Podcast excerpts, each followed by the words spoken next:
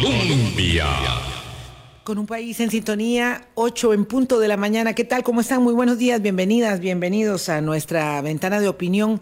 Terminamos una semana en la que hemos hecho varias reflexiones relacionadas con nuestra democracia, porque el martes 7, recuerden, conmemoramos un aniversario más de la democracia costarricense desde 1889, citada la fecha históricamente validada, digamos que en términos de la sociedad, para que ahí arranque ese, ese hito que por supuesto tiene altibajos y que como lo conversábamos el martes con don Armando Vargas, nos ha conducido con muchos aciertos y por supuesto mostrando hoy algunas debilidades por un camino en el que requerimos eh, enfocarnos, reflexionar, debatir y decidir sobre cuáles son los cambios que deberíamos eh, tener, procurar para mejorar nuestra, nuestra democracia y por supuesto, ah, acaso enfatizar nuevamente nuestra adhesión a ese proceso. Y bueno, vamos a hablar con don Jorge Vargas Cuya, el director del Estado de la Nación, de este, de este tema con mira larga, con luces de largo alcance, eh, porque con el Estado de la Nación podemos entender, dimensionar cuál es el desafío que en esta materia particular nos ocupa. Boris, ¿qué tal? Buenos días. Buenos días, Vilma, y buenos días a todos los amigos y amigas de Hablando Claro.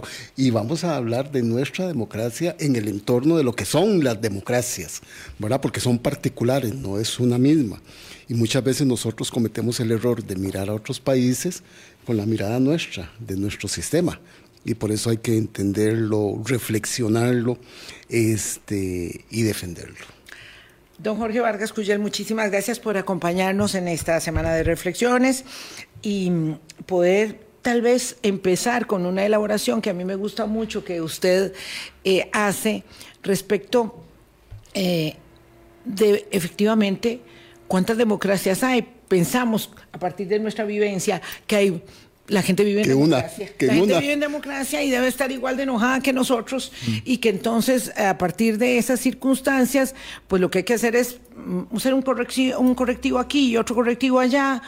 Eh, particularmente en el sistema político hay mucha mucha queja, pero en otros en otras dimensiones y lo cierto es que de verdad que nosotros somos parte de un club pequeño, exclusivo, un poco raro.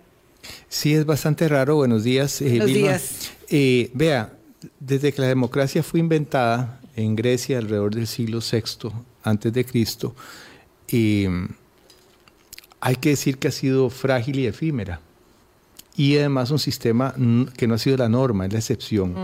Y eso es importante recordarse porque nosotros, como nacimos en democracia, en un país que la gente en general comparte la idea de que la democracia es la manera en que debemos convivir y es la mejor manera posible hasta el momento, se nos olvida eso, que ha sido frágil, ha sido efímera y, e incierta. y sin tratarse de resumir 2.500 años, que es imposible, pero cuando nace, eh, la tenemos documentado alrededor de 510 antes de Cristo en, en Atenas, eh, no fue la única democracia que hubo en la Grecia antigua, hubo cientos de otras más, pero la que tenemos documentada, este, 300 años después, ninguna de esas centenares de, democracias griegas existían.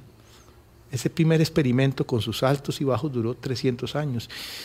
Y por los próximos casi mil o dos mil años, eh, fue una mala palabra incluso mucho por la crítica de Platón y Aristóteles a la democracia, la cual dijeron la democracia uno de los problemas que tiene se convierte en una tiranía de la mayoría. Y entonces mm. usted ve todo el, todo el pensamiento europeo eh, medieval eh, en el que la democracia es así, casi como decir, eh, desorden, caos, brutalidad, a tal punto que cuando los eh, fundadores de la República de lo que es hoy Estados Unidos fundan esa república, no le dicen que no están haciendo democracia. Ellos claramente dicen nosotros no estamos modelando este sistema que estamos creando con, la, con la Grecia antigua. No, no, no, no, ya eso... La democracia se vuelve una buena palabra en la segunda mitad del siglo XIX. Y es hasta el 20 que se convierte en un ideal normativo eh, que en general eh, se extiende a todo el globo a tal punto que la gente compite por decir cuál es la mejor democracia. Uno decía que era la democracia popular, socialista, soviética, otros decían que era la democracia eh, liberal, pero todos compartían esa mm. raíz. Todo lo que quiero decir es que a nosotros se nos olvida que entre las democracias de la Grecia antigua y las democracias modernas hubo dos mil años eh, en donde lo que dominó fueron eh, los sistemas políticos basados en la dominación pura, sea de un príncipe, de un rey, de un emperador, más modernamente de un dictador, eh, y fundada sobre la idea de que Dios me dio a mí el mandato, mm. el mandato, este, o este, la fuerza me hace a mí eh, mandar y punto, y ustedes se quedan. Pero la manera en que los seres humanos hemos organizado, desde que, no estoy contando antes de la democracia, porque para no mm. meter antes de, de, la invención de esa idea, pero en el periodo en que la democracia existe como idea, ha, este, ha tenido vigencia unos tres, de los 2.500 años que ha tenido vigencia probablemente en 450, 500 años. En menos tiempo. Una vigencia. Y mientras tanto lo que hubo entre ese periodo de la Grecia antigua y las democracias modernas fueron experimentos que se acercaron, la República Romana, que no era exactamente eh, democrática, pero tenía principios de representación y de voto, no era un voto como el nuestro, pero, pero cae, sucumbe ante el Imperio Romano. Y entonces, don Jorge Vargas Cuyel, un país ínfimo del universo, del planeta Tierra, donde la colonización llegó mm, ahí a una aldea perdida, donde por supuesto eh, no había una idea de cómo nos íbamos a, amalgamar y cómo íbamos a forjar esa identidad multicultural, cómo un país así se convierte en una democracia liberal eh, y se arraiga y se nutre además en su ADN de una savia que mayoritariamente, dice muy bien don Jorge Vargas, em, conduce en un consenso, en un pacto social, por una serie de rutas de acuerdo común. Mire, es, usted me está haciendo una pregunta histórica, ¿verdad? Y vamos a entrar a eso, pero si usted me permite, Vilma. Sí, sí reflexionar que yo dije un primer un punto anterior y perdone que haga eso, pero yo dije, vea, la primera idea, la democracia es frágil, incierta, tenemos que entender que ha sido un experimento efímero y ahí lo que yo digo es que tenemos que estar muy atentos porque la norma es que cuando las sociedades se han descuidado, damos paso a lo que ha sido la norma. Sí, el ir y venir, el morir autocracia el morir de la, la autocracia ha sido la modalidad dominante de organización del sistema político. Entonces de ahí la primera cosa que yo deduzco cuando veo esta historia larga de la democracia, al ser efímera, a ser frágil, si los ciudadanos se descuidan, si los ciudadanos se aburren de la democracia, va a caer. Históricamente ocurrió. La segunda cosa es que la democracia moderna tiene o de la idea de la democracia encierra una, y parte de la fragilidad, y eso no quiere decir que estamos condenados a perderla, pero eso nos hace estar atentos como ciudadanos, a cuidarla como una, una plantita que hay que estar regándola, es que tiene un montón de contradicciones en la idea misma de democracia. O sea, la autocracia es pura y simple, es facilísimo. Yo mando, ustedes obedecen. Ahí el problema es si cuando los que están abajo dicen ya no. Y le cortan la jupa al rey. No hay un problema, digamos, de, que el sistema de pesos y contrapesos, ¿verdad? Que, que haya guardarraíles que impidan a unos gobernar sobre los otros de manera arbitraria y eso es muy complejo. Es muy complejo, pero incluso vamos allá porque la idea de contrapeso y contrapeso es totalmente moderna. Un griego, nuevo. Eh, un griego antiguo Tampoco. pero pues, ¿de qué está hablando usted, señora? Eh, en primer lugar, usted no habla. Usted no habla porque usted no, habla, no tiene derecho. tiene derecho. Pero bueno, vea, algunos pretenden eso. Vea la idea de, democracia dice, sencillito, todo dice democracia, democratos, gobierno del pueblo. Exacto. facilísimo, el que el pueblo gobierna. Pero esa formulación, la más sencilla, o la de Lincoln, gobierno por y para, y de, de, por y para, el pueblo, tiene ahí mismo una contradicción. ¿Y quién es el pueblo? ¿Mm? ¿Quién, lo es el pueblo? Claro. Sí, porque en los griegos el pueblo no era toda la gente. Exacto. Y ahí hay una gran lucha. Hoy en día las mujeres son parte del pueblo. Sí, antes no eran. No eran. Pero la segunda pregunta en la idea misma de democracia, Boris, es ¿y sobre qué gobierna el pueblo? ¿Y sobre qué no? O gobierna sobre todo, hasta se mete en la cama con nosotros, segunda idea. Y tercera tensión, ¿y cómo gobierna? ¿Y cómo gobierna? Nada de esas preguntas, en la idea misma, está en la idea de la autocracia, que es totalmente vertical. Y ahora, imagínense, eso en los principios más generales del concepto mismo de la democracia. Y cuando vemos la democracia moderna, el asunto se enreda más. Porque esa democracia moderna nuestra, que es totalmente distinta a la griega, aunque tenga un gen común, que no es del caso, pues si quieren lo hablamos, pero es un cóctel explosivo. ¿Por qué? Porque tiene, conecta con los griegos con esa idea de que de alguna manera el pueblo eh, gobierna, pero en el curso de la historia se, eh, se le pegó una idea que hoy llamamos el liberalismo, que es la noción de derechos frente al Estado que el individuo tiene derechos frente al Estado, que es una cosa que salió en la parte mercantil, nada que ver con la política, por ahí los siglos XI y XII en Italia y en Inglaterra de esa época, pero que fue evolucionando hasta decir los individuos tienen derechos civiles, eh, eh, frente al Estado y, eventualmente políticos, que nuevamente un griego antiguo hubiera dicho, no, ¿cómo que es eso? Entonces, pero entonces entronca esa noción de, eh, de derecho del liberalismo ¿verdad? Pues, clásico, derechos del individuo frente al Estado, y después incluso la democracia moderna meten en, el, en la receta eh, algunas variantes adicionales, la noción de, de, una fraternidad, un nosotros, un republicanismo, de una cosa pública en el cual tienen que haber representantes que, no, que pues ejerzan el oficio de gobernar. Don Jorge. Pero entonces, para terminar, y ya te doy la palabra, eh, y además después le metimos elementos de socialismo, de que el pueblo, si usted es ciudadano, tiene que tener eh, ciertas condiciones eh, habilitantes de educación, salud. Entonces, la, la idea moderna, y con eso concluyo, tiene no solo en la noción misma de democracia una raíz de tensión, sino que obviamente al meter en ese cóctel esas tensiones se vuelven mucho más complejas de administrar. ¿Por qué? Porque por un lado dice el pueblo manda, pero por otra parte dice sí, pero tenemos representantes eh, entonces el pueblo, no manda, eh, el pueblo no manda directamente, así no manda directa. Entonces, ¿cuánto manda el representante? ¿Cuánto manda el pueblo? Pero por otra parte, queremos más libertad, pero queremos igualdad.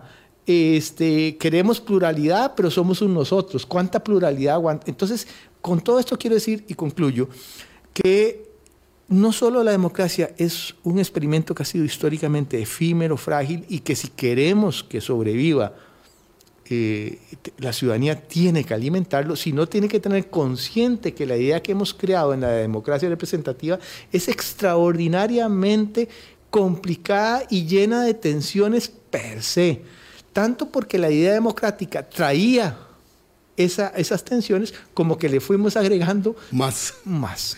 Es que qué interesante, don Jorge, esta, explicación, porque yo nunca había analizado la democracia como ella misma generada desde las tensiones.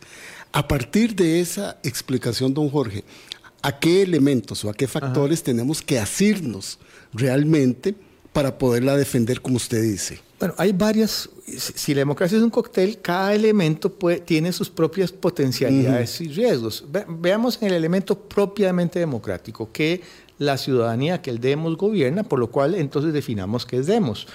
Eh, ¿Quién es la ciudadanía? ahí ha habido una enorme lucha histórica, porque los griegos, cuando en sus democracias eran los hombres libres. Por ejemplo, en la Atenas clásica, que es la que mejor conoce, la democracia que, eh, griega antigua que mejor conocemos, pero repito, hay cientos más, Siracusa, este, Éfeso, eh, todas las colonias del Asia Menor y todo. Eh, de las 250 mil, 300 mil personas que eran eso, digamos, al final quedaban 30 mil, más o menos. Y además como hay, 30 mil que ejercían el poder en, en y se la suponía que usted como todos los demás. sí o- hombres Ah, libres hombres. eh, dueños de esclavos o no Sí. organizados en tribus por cierto pero la cosa es que y ellos tenían que reunirse aproximadamente unas 120 150 días al año se veía un foro y llegaban como 5 mil 6 mil ¿verdad? entonces una primera lucha ahí se derivan dos luchas una es quién es el demos y históricamente en, en- en muchos países, en Costa Rica también, la expansión de quién es el ciudadano, quién es el titular que puede decir yo, me- el gobierno es mi gobierno, ha sido uno de los ejes de conflicto enorme. Porque la ampliación del estatus de ciudadanía no vino gratis. A las mujeres les Costó costó, mucho. costó mucho. En Costa Rica a las mujeres les costó mucho. Costó tal vez menos. A los hombres, incluso de clases bajas en Costa Rica, se les reconoció rápidamente ciertos eh, derechos. Pero digamos, ahí hay eh, para un, un, un, un frente de conflicto permanente. Porque había gente que dice que no y que sí. Y finalmente quedó esta idea de la ciudadanía moderna, que es universal, sobre todo en, en Europa de principios del siglo XX, después de, la, eh, o a principi- después de la Primera Guerra Mundial, en donde las clases trabajadoras dijeron a las aristócratas, y bueno, hey, somos lo suficientemente ciudadanos para ir a pelear y morir, y ahora usted está me diciendo que yo no soy suficiente ciudadano para participar Para en el gobierno, y tuvieron sí. que ceder, incluso los conservadores. Ahí hay una- un frente. Otro frente en la, en la, en la, en la democracia en moderna ha sido precisamente la construcción de esto que Vilma decía de los pesos y contrapesos, ¿verdad?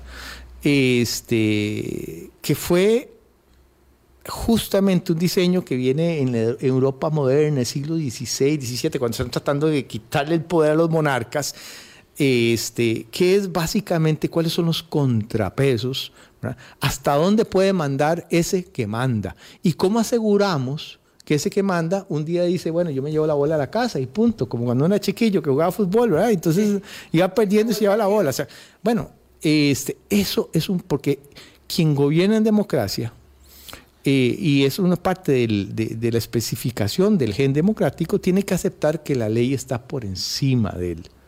Y eso es... Pero ahí es donde chilla todo el mundo. Claro, porque una cosa es gobernar en democracia y otra cosa es saber que tu poder es muy acotado y hay que eh, supeditarlo a. Correcto. Y ahora, esa de alguna manera lo que hace la democracia es civilizar al poder. ¿ok? Eso es otro frente, que está permanentemente abierto. El poder, todo poder, no digo un presidente específico, trata de salirse el canasto, eh, los otros lo tratan de meter, los otros lo tratan de fregar. En fin, ahí hay otro punto que está perma- en permanente erupción. Uno tercero es que cuando uno ve el origen de la democracia, la democracia surgió como una revuelta en la- por lo menos en Atenas, donde lo conocemos, contra la aristocracia y la oligarquía. Una promesa profundamente popular en la democracia, que eso fue lo que lo condenó durante tantos años. La, la gente dice, no, no, yo no quiero... Y de alguna manera... Democracia igual revolución, Sí, fue, fue muy revolucionario, porque fue no solo un arreglo político, sino un arreglo social. Y de hecho dio paso al crecimiento económico y social y el progreso con distribución. Pero de ahí hay la conexión entre democracia y populismo, por ejemplo. Porque el populismo de alguna manera es como una variante genética, es decir, llevar al extremo eso. Pero, de, ¿por qué no se jugaba al, pueblo demo- al, al- al juego democrático en muchos años? Porque muchas élites que eran reducidas dijeron, ¿y, cómo me voy a meter yo en juego? Porque si la mayoría manda, aquí Sí. e inventaron el Estado de Derecho, entre otras cosas, para asegurarse. Y ahí el Estado de Derecho tiene una doble cara. Por un lado, asegura los derechos de todos, pero al mismo tiempo asegura, da seguridad jurídica a las minorías. Me, me, me encanta esta am, elaboración y tal vez nos podemos quedar con ello para ir a la pausa. de que falta la- Costa Rica, entrar a Costa Sí, Rica. ahora después de la pausa. Me encanta esta elaboración de que la democracia civiliza al poder y que la introducción del Estado de Derecho en ello, entonces, intenta traer eh, un poco de gobernabilidad a un sistema que trae en sí mismo el germen de la ingobernabilidad, porque ahí es esto, yo creo que nos es difícil entender, ¿verdad? quisiéramos pensar probablemente como seres humanos eh, limitados y falibles que somos, que queremos algo un poco más organizado, Por eso es que tendemos mucho al tema eh, de la autocracia, porque bueno, porque, ¿quién va a ordenar esto? Que parece ser no ordenan entre sí los poderes. Sabes que sí me gustó mucho esta interesante explicación que ha dado don Jorge. Es en las propias tensiones, en las propias contradicciones de la democracia, en convivir con ellas, en entenderlas y en resolverlas, donde está la sostenibilidad de la democracia, don Jorge. Así es, y su propia resiliencia. Y nada más de un elemento terrenos, unas cosas más terrible. Las ciudades de medioevo italianas que fueron florecientes, pensemos eh, Venecia, eh, Milán. Eh, en el arte, en el comercio, sí, claro. Florencia. Nunca en los derechos individuales. Nunca fueron democracias, pero tuvieron ese principio de algunos Convivencia. De, de, que, de que el pueblo tenía también una voz en el gobierno. Ahora, si uno ve esa, que fue muy floreciente, al final, tres siglos después, todas, excepto Venecia, que había creado una especie de aristocracia. Pero lo más interesante y lo más triste es que, por ejemplo, en Florencia fue la misma la ciudadanía la que volvió al poder a los nobles. Quiere decir que esas tensiones que vos decís, hay, eh, la, democracia justamente por esa complejidad y esa es muy resiliente siempre y cuando el protagonista, que somos los ciudadanos y las ciudadanas hoy en día, estemos totalmente metidos en ese juego porque nadie nos lo resuelve a nosotros. Ahora, vean ustedes que finalmente concluye esto. La democracia parte de la contraintuitiva idea de que ni los sabios, ni los expertos, ni el Dios, el, endiosado, es superior al juicio colectivo de un montón de patas peladas y, y pelagatos de a pie. Que hay y que son diversos. Que diversos y que hay una superioridad del juicio colectivo sobre el del individual o de los pocos. Y eso se las trae, ¿verdad? Se las trae. En 822 conversamos con don Jorge Vargas Cuyel, director del Estado de la Nación. Hablamos sobre democracia. Ya venimos. Colombia. Con un país en sintonía, 8.25 de la mañana, nuestra em, propuesta del el último día de esta semana en la reflexión de Jorge Vargas Cuyel sobre las democracias o la democracia eh, y para aterrizar en unos minutos en la nuestra particularmente, porque todo este contexto histórico es determinante, tal vez para asumir, don Jorge Boris, que mm, como vos decías ahora en la pausa, Boris, tenemos una idea romantizada absolutamente distorsionada de lo que es la democracia, de lo que no es, de lo que es y de lo que no es también. Y ahí parece que hemos fallado en el proceso educativo para entender, en efecto, cuál es la complejidad eh, de la eh, democracia como su, en su definición, en su esencia, y la particularidad de, de cada una de ellas, aún todavía más. Pues sí, eh, y, ahí, si ustedes se dan cuenta, que si la democracia es una idea compleja, eh, que hay que cuidar porque ha sido efímera, históricamente frágil, cuando la gente dice, y es que la democracia nació en tal fecha. No es posible.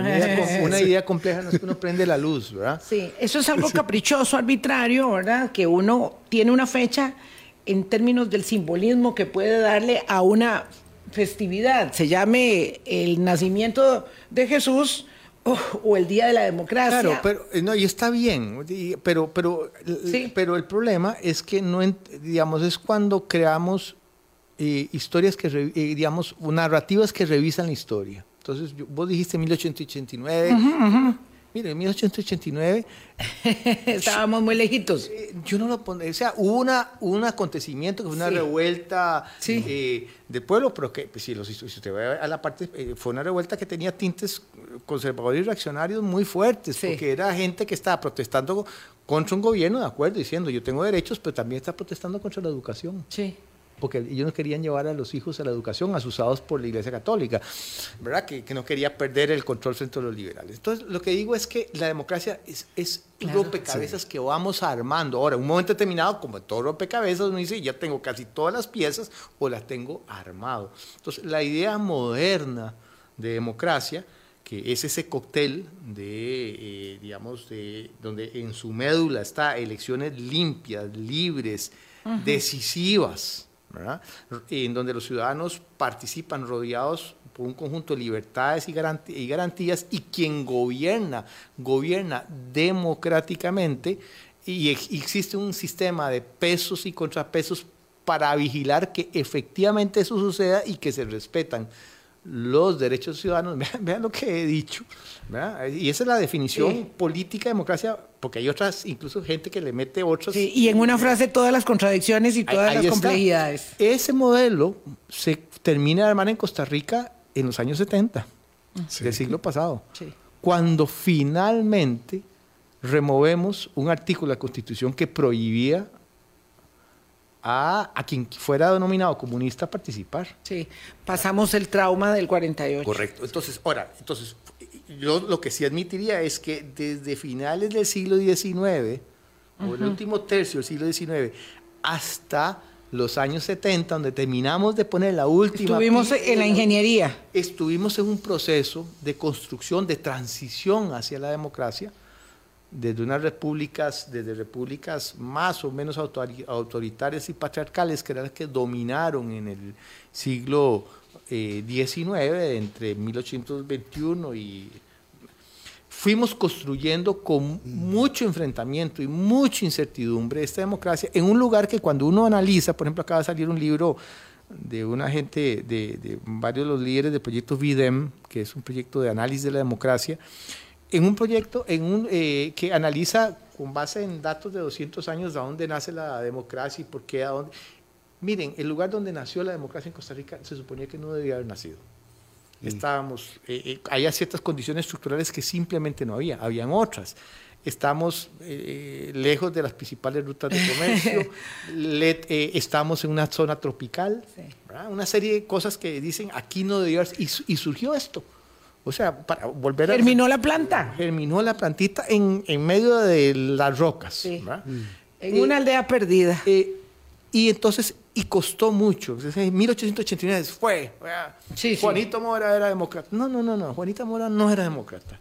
En 1889 no, no es que un día alguien prendió la luz y teníamos democracia. No. no hubo un proceso muy largo en donde hicimos varias cosas más o menos desconectadas entre sí que después se fueron armando. Por ejemplo, es cierto que en el siglo XIX, a finales, ya se había expandido la, la la ciudadanía, los derechos ciudadanos a prácticamente todos los hombres. Ya no había requisitos de saber leer y tener propiedad. Eso, pero en términos de la universalidad de los derechos ciudadanos, fue con las mujeres en el 49, 60 años después, Y además, en los años 70, cuando le dijeron a la gente que era comunista o, o, simpatizante, usted también puede participar. Vean que pero eso fue distinto al sistema de, por ejemplo, del el montaje de un sistema electoral limpio. Nosotros empezamos, una de las cosas importantes que ocurren a finales del siglo XIX es que empezamos a reemplazar las sazonadas y los intentos de golpe de Estado por elecciones, pero eran elecciones que eran totalmente manoseadas. Manoseadas, el Ejecutivo armaba y el presidente decía quién queda y si no podía, eh, y eh, entonces eh, tenía que negociar. Pero digamos, ahí lo que lo importante que fuimos primero construyendo un sistema en donde el perdedor no lo echaban a patadas, sino que le permitían estar en el Congreso, por lo menos. Había una especie ¿Y cómo le ganamos a la autocracia? ¿Cómo, ¿cómo fue posible instalar o terminar de modelar ese sistema para mm, asentar una democracia liberal eh, con todas sus limitaciones. Porque además que fuimos, por ejemplo, nada más para terminar eso, el sistema de voto individual, eh, voto, porque había voto público. Imagínense, a principios de siglo. Y, después metimos las, las cédulas, Ricardo Jiménez fregó, fregó, y crearon las cédulas individuales en los años 30, pero bueno, no sino hasta después de mediados de siglo que empiezan a hacerse elecciones cuando, en el 46 crean el Tribunal Supremo de Elecciones, y todavía más adelante es cuando le dan un rango de casi de poder de la República. Eso es otra, pero otras áreas, por ejemplo, la construcción de un Estado de Derecho. Mire, a, fin, a principios del siglo XIX, la Corte Suprema de Justicia eran cuatro gatos que se, a veces estaban eh, sobre una cantina, este, en donde el que era presidente un día era eh, el presidente de la Corte o, el, o diputado, eh, y eran, eran era presupuestariamente era un rubro ya sea del Ejecutivo o del Legislativo. O sea, eso era el Poder Judicial en Costa Rica. Una extensión. No, sino hasta en los años 30, cuando hay una gran huelga y ahí se crea una ley orgánica que se va construyendo un Poder Judicial y finalmente se termina de crear esa independencia en los años 50. Entonces, vean ustedes qué complejidad. Y en medio tuvimos guerras civiles, tuvimos asesinatos, eh, nos dimos hasta por debajo de la lengua, porque unos querían, otros no querían, ¿verdad?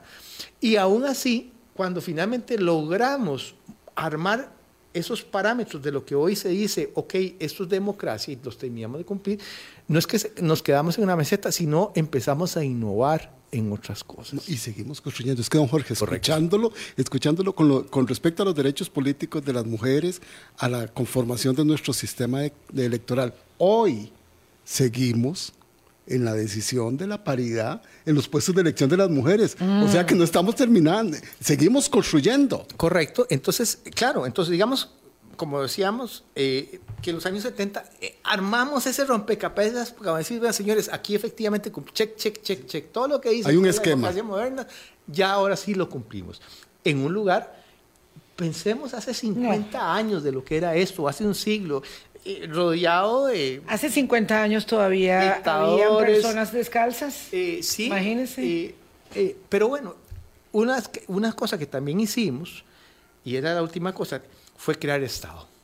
Un Estado. Porque recuerden que yo les dije que la democracia en Atenas surgió como para quitarle el poder a los pocos o al único, pero al mismo tiempo con una promesa. Sí de bienestar, porque la gente dijo, se revelaron, inventaron eso. Sí. Hay, hubo no solo la gente a pie, pero hubo también eh, personas que codificaron. Cleisthenes fue, en el caso Cleisthenes fue el, digamos, el gran constitucionalista ateniense. Pero entonces construimos Estado también.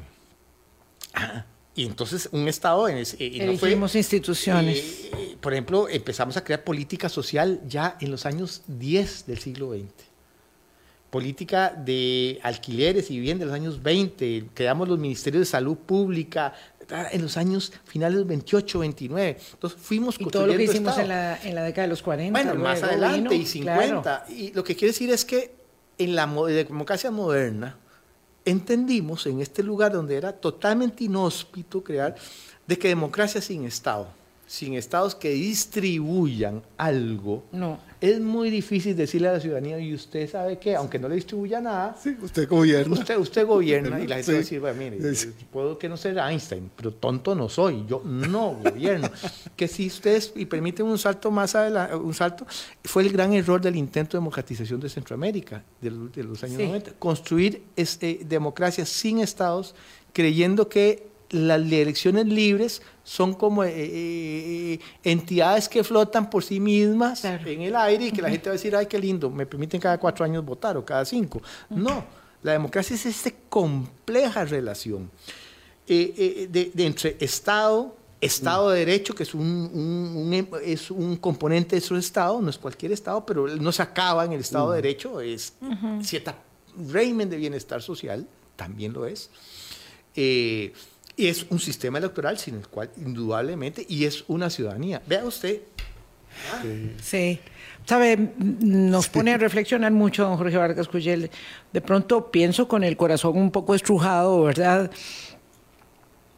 Acerca de lo que pasa hoy en Guatemala. ¿verdad? Y uno dice, wow, sí, esa aspiración profunda de la gente de acceder en un espacio libre, con elecciones garantizadas a la decisión de quién me quiere gobernar y luego tener que pujar y pujar porque todas las demás condiciones se ponen en contra de, cuando aquí, en nuestro país, no creo que haya nadie, ni mucho menos condiciones para que alguien diga, no, es que lo que dijo el Tribunal Supremo de Elecciones vale nada y viene el Poder Judicial y dice, ¿saben qué? Ustedes ahora no, o el Ministerio Público, y dice, ¿saben qué, señores magistrados? Hasta luego, voy a ir y me conculco las cajas de los, de los votos, los sufragios o el sistema de cómputo y se acabó aquí la cosa.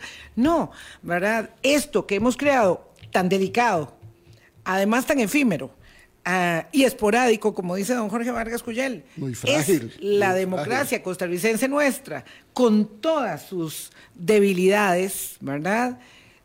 La única que tenemos y que ha resultado ser un modelo exitoso, que es motivo de consideración en una veintena de países del mundo donde nos mostramos como una democracia plena, es decir, es mucho el privilegio de haber caído aquí en estos 52 mil kilómetros cuadrados.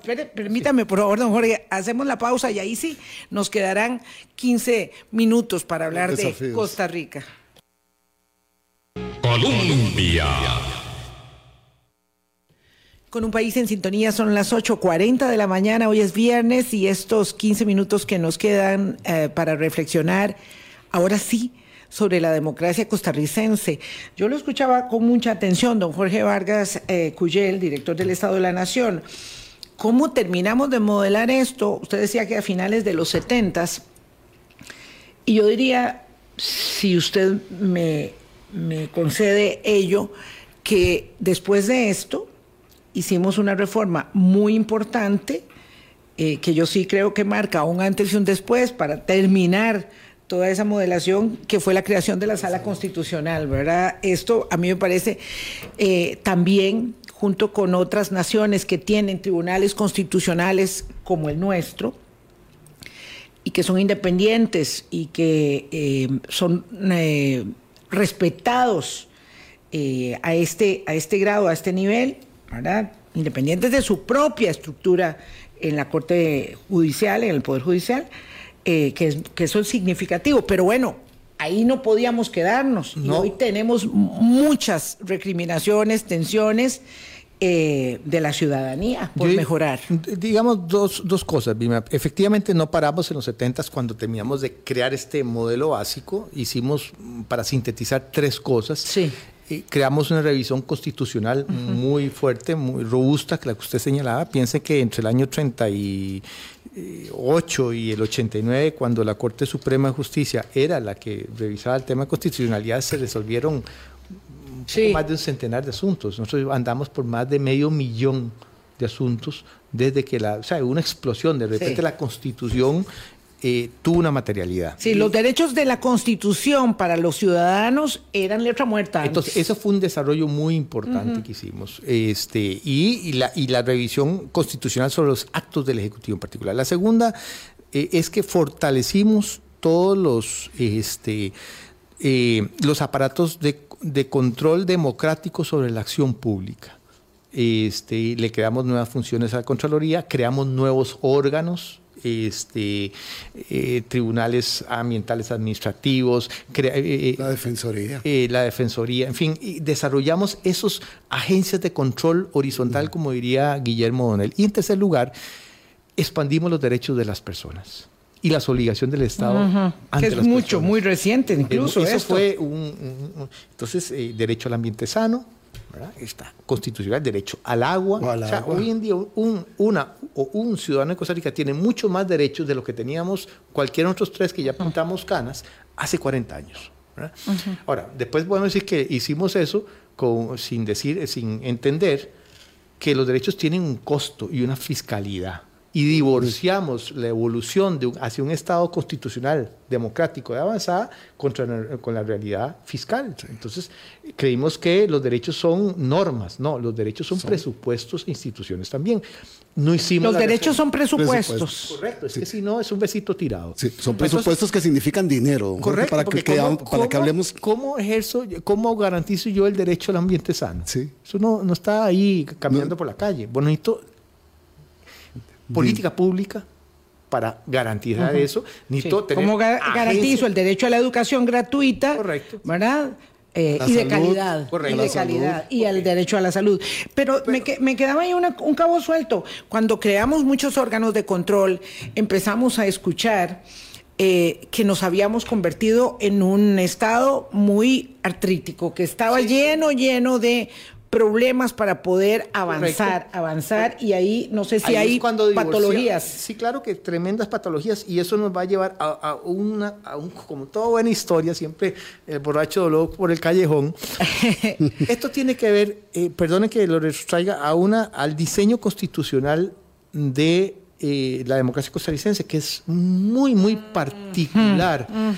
Eh, porque la, y que fueron la que salió en el 49, constituyentes que son de los que ganan la guerra Pero hay una guerra donde ha habido muchas muertes y los tipos dicen, ok, vamos a tener un presidencialismo, un régimen presidencialista.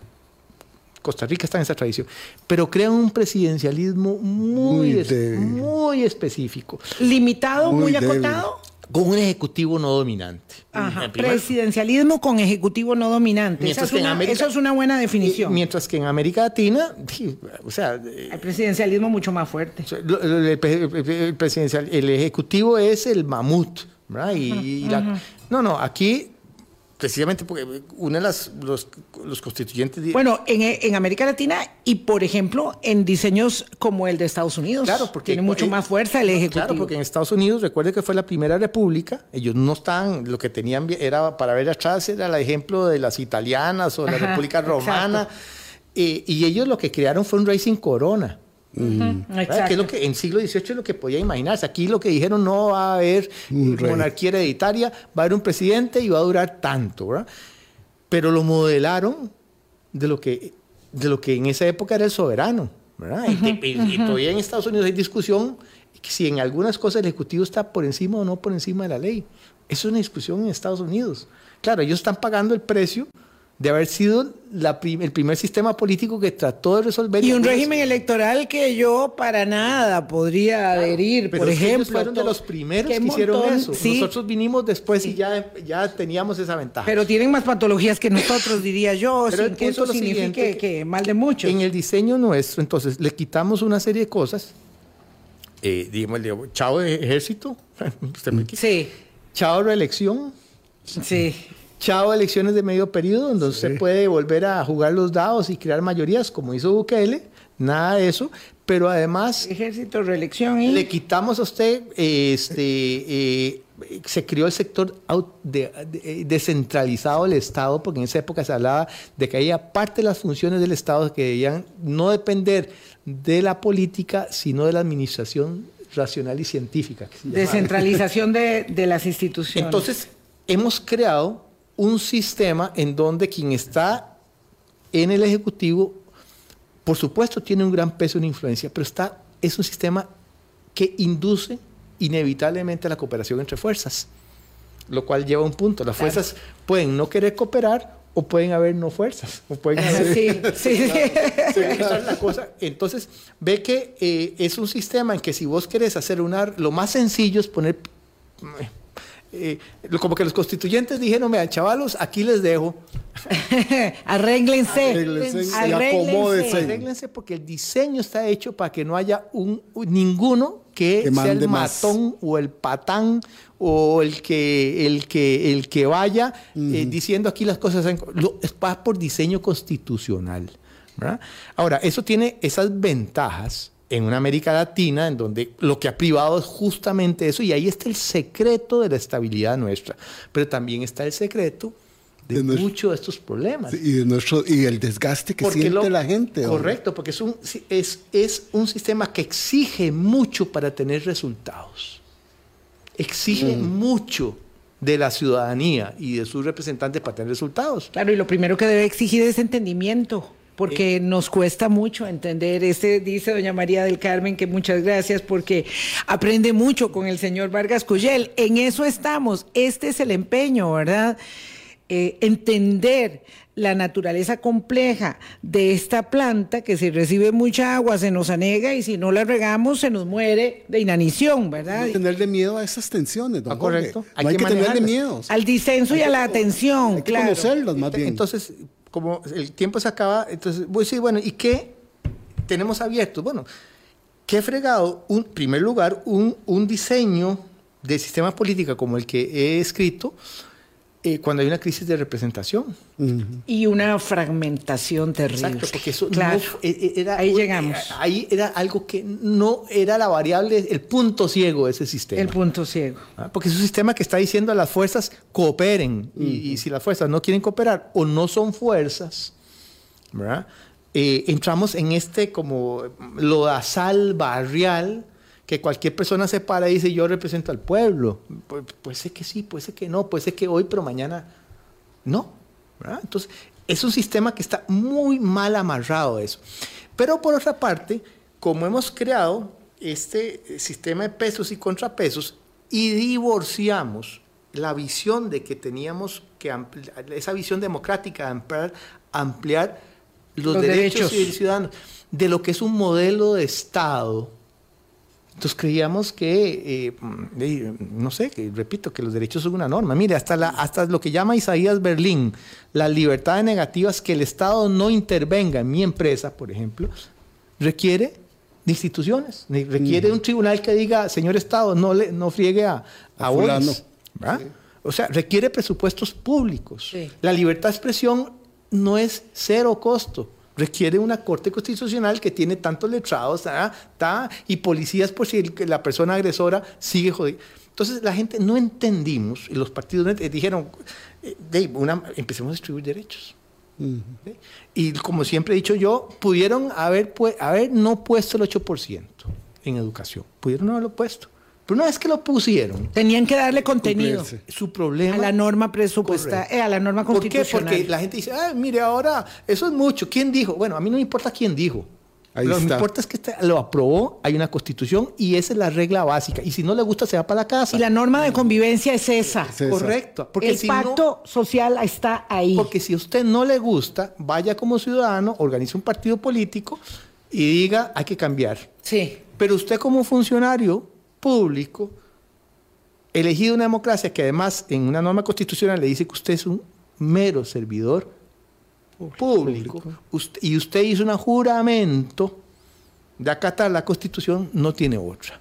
Y su problema puede ser que usted no puede llegar al 8%, hay, hay, una crisis fiscal, pero usted tiene que tener la ruta clara de cómo va a hacer para cumplir y tratar de cumplir lo más posible. Entonces, el, ¿cuál es el, uno de los desafíos actuales? Es que estructuralmente tenemos la situación de un sistema diseñado para la cooperación entre fuerzas,